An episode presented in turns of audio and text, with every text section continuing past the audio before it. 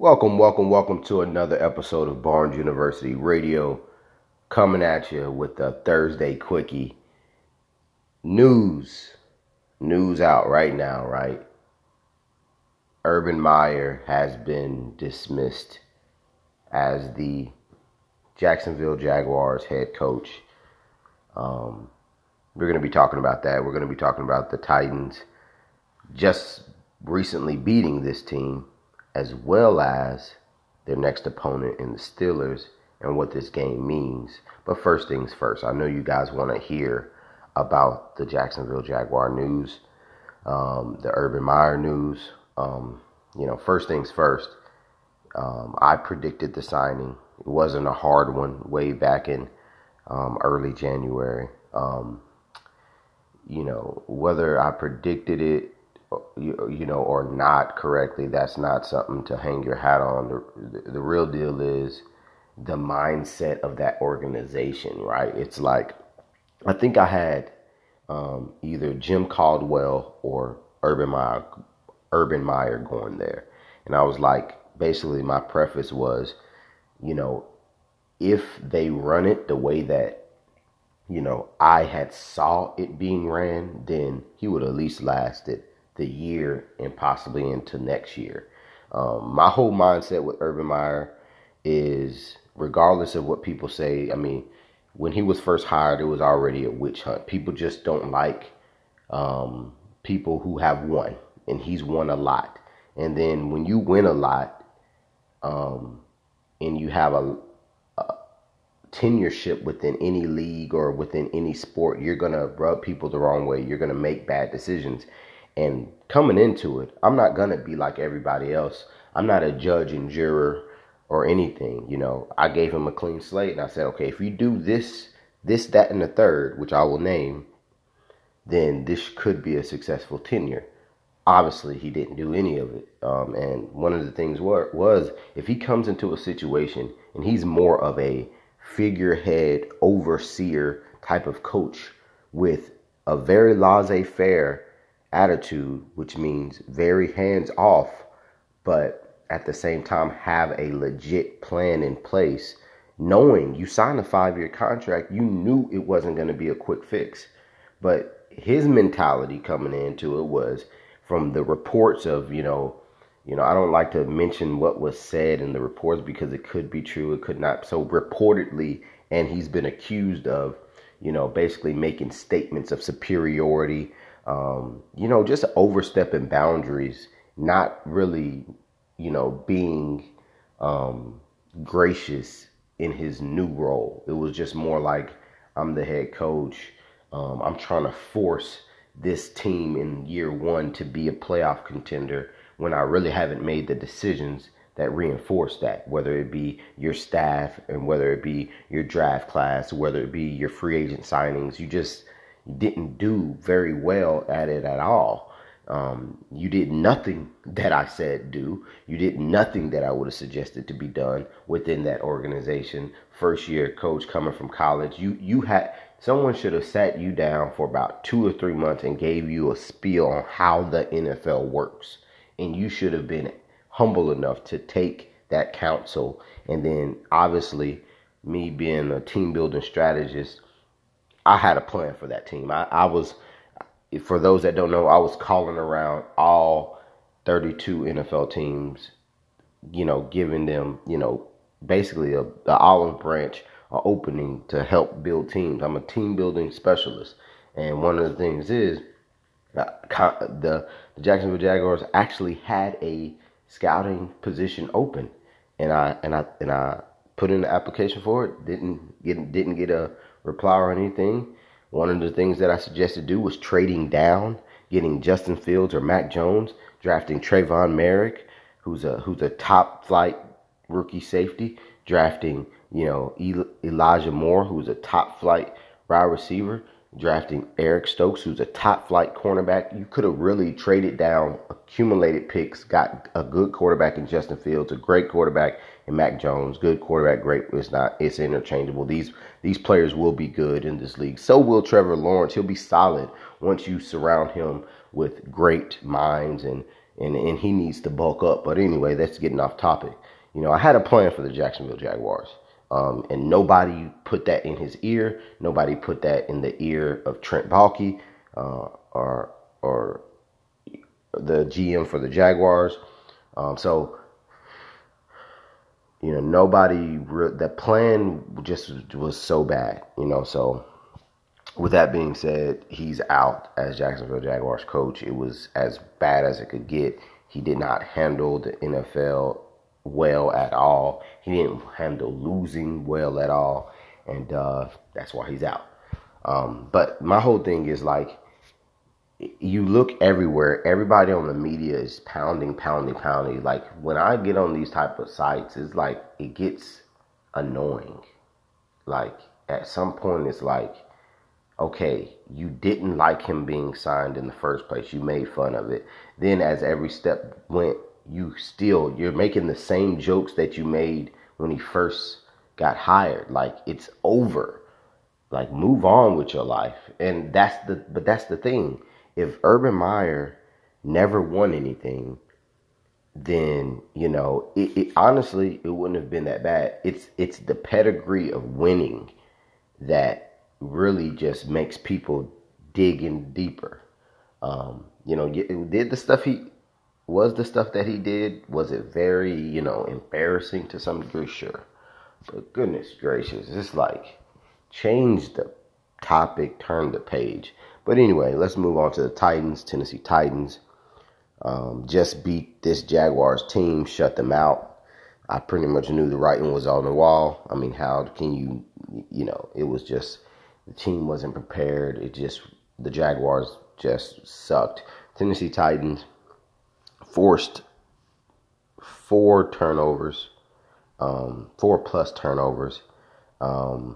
I can't remember if they got a fumble recovery, but definitely 4 interceptions, and scored 20 points off of those, plus the possessions that they had naturally. So, of course, fan base is going crazy because we got a shutout. And it was a somewhat entertaining game for the defense. But the underlying realistic high standard outlook is you scored 20 points off of 4 turnovers against a not so good team, but you shut them out. That's hard to do in the NFL. Congratulations. But the big test is going to be Sunday, going to Pittsburgh against a team that is pissed off, against a coach who is, in my opinion, in a lot of ways, very similar in terms of poise, in terms of, I'm not going to say necessarily game planning, but I would say that they're very similar in terms of poise and getting their players ready to play, you know. And I think it's going to be a battle of wits. I think it's going to be a back and forth game. Offensively, obviously, it favors the Steelers. Defensively, it favors the Titans. So it's going to be a battle of strengths right now. But the firepower for the Steelers is a lot right now, you know. And I think at that point, it's going to be a test for the Titans, because these are the type of offenses you're going to see in the playoffs. Probably 60 to 70% of people who make the playoffs have high-powered, multi-dimensional talent on offense. The Steelers, I mean, when you really break it down, I know Big Ben has been struggling, but when he's on, he can still orchestrate that offense. It's not pretty most of the time, but I mean, you look at it from top to bottom. Diontae Johnson, Chase Claypool. They've gotten Ray-Ray McCloud some touches and targets. James Washington. And then you got Pat Freiermuth. You know, Gentry, the tight end. They're getting, I think that's his last name. They're getting these guys the ball. And then, obviously, Najee Harris, who can catch out of the backfield and you know, run the rock. You know, they have offense, man, that's not to be, you know, overlooked. And then you look at the Titans, who, you know, are starting to get a running back rotation going with Deontay Foreman and Dontrell Hilliard. and then Jeremy McNichols here and there. You know, wide receivers, Julio Jones is back. Nick Westbrook-Ikhine is a guy that's been getting some reps and making plays. You got Racy McMath, who's a bigger wide receiver, athletic, plays a lot of special teams. Chester Rogers has been, filling in. But Golden Tate is somebody that, once he gets conditioned, I think could be a nice piece. And then defensively, the Titans just have exotic pressures, have talent everywhere. Really like how they play together. They're running around. I mean, guys that stick out, obviously Kevin Byard. I think Christian Fulton can his ability to just be there when the ball has arrived is a talent that the Titans need desperately because of his speed. Now, as far as technician and technique, he's still working on it. But I mean, that's a good young corner. Then you have, that front with Autry Simmons, and we expect Bud Dupree to be available for this game. Harold Landry, those linebackers with Rashawn Evans and Jayon Brown, and really the only thing is the corner opposite. On the outside of Christian Fulton, you got the rookie Elijah Moore, who's playing well. So it's like, but you're playing against a good offense too. So it's like I said, strength against strength defensively for the Steelers. Their front always brings it. Cam Hayward, corners young, long. You got the safety Minkah Fitzpatrick. Their linebacking core fast with Bush. And, it's just a team that it's coming off of a tough game versus the Vikings. And I really expect them to be very sound and disciplined in their run fits. And that's the Titans' strength. Will they be able to stop them all game? No, because I think there is some type of personnel thing that they can't get over. That they can't fix necessarily, because their run defense is it's about fits, but it's also pertaining to personnel and certain calls. So I guess if they limit and protect themselves from certain calls, and be a bit more disciplined and make tackles, then they'll be better at it. But I can't see them completely stopping or shutting down the run. And if they are able to, this game is over. But the only chance the Titans win this game, to me, just consistently to ask Ryan Tannehill to throw 40 times in this game is not a good recipe. If they can get a run game going, they got a chance. But if they can't run the ball, it's over. If the Steelers don't run the ball, which the Titans have been fairly decent against the run.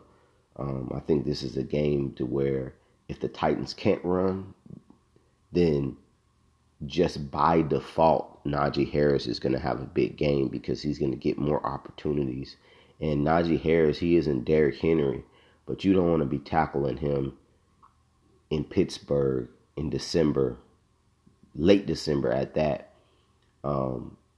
when he's had the ball 25 to 30 times late in the fourth quarter. You don't want to just continue to try to keep tackling him either in that situation. But then again, if the Titans are able to stop Najee Harris, let's just say it's a game where no run games are working, the advantage still goes to the Steelers because they have excellent wide receiver depth, to be completely honest with you. It is pretty damn good. It's not on the elite end, but every player does something well. And then you have a young tight end that plays very physical, and it's just a matchup that I think is probably going to be one of the better games. And I haven't looked at all the slate for all those games Sunday, but I already know it's going to be one of the better games that the Tennessee Titans have been in. It's going to be one of the better games of the day. of the week, to be honest. Just if you love classic football, it's probably going to be one of the best classic football games that you're going to see on the slate. So anyway, I don't want to hold you too long. It's called Thursday Quickie for a reason. And with that being said, you guys, take care. Happy holidays. And be easy.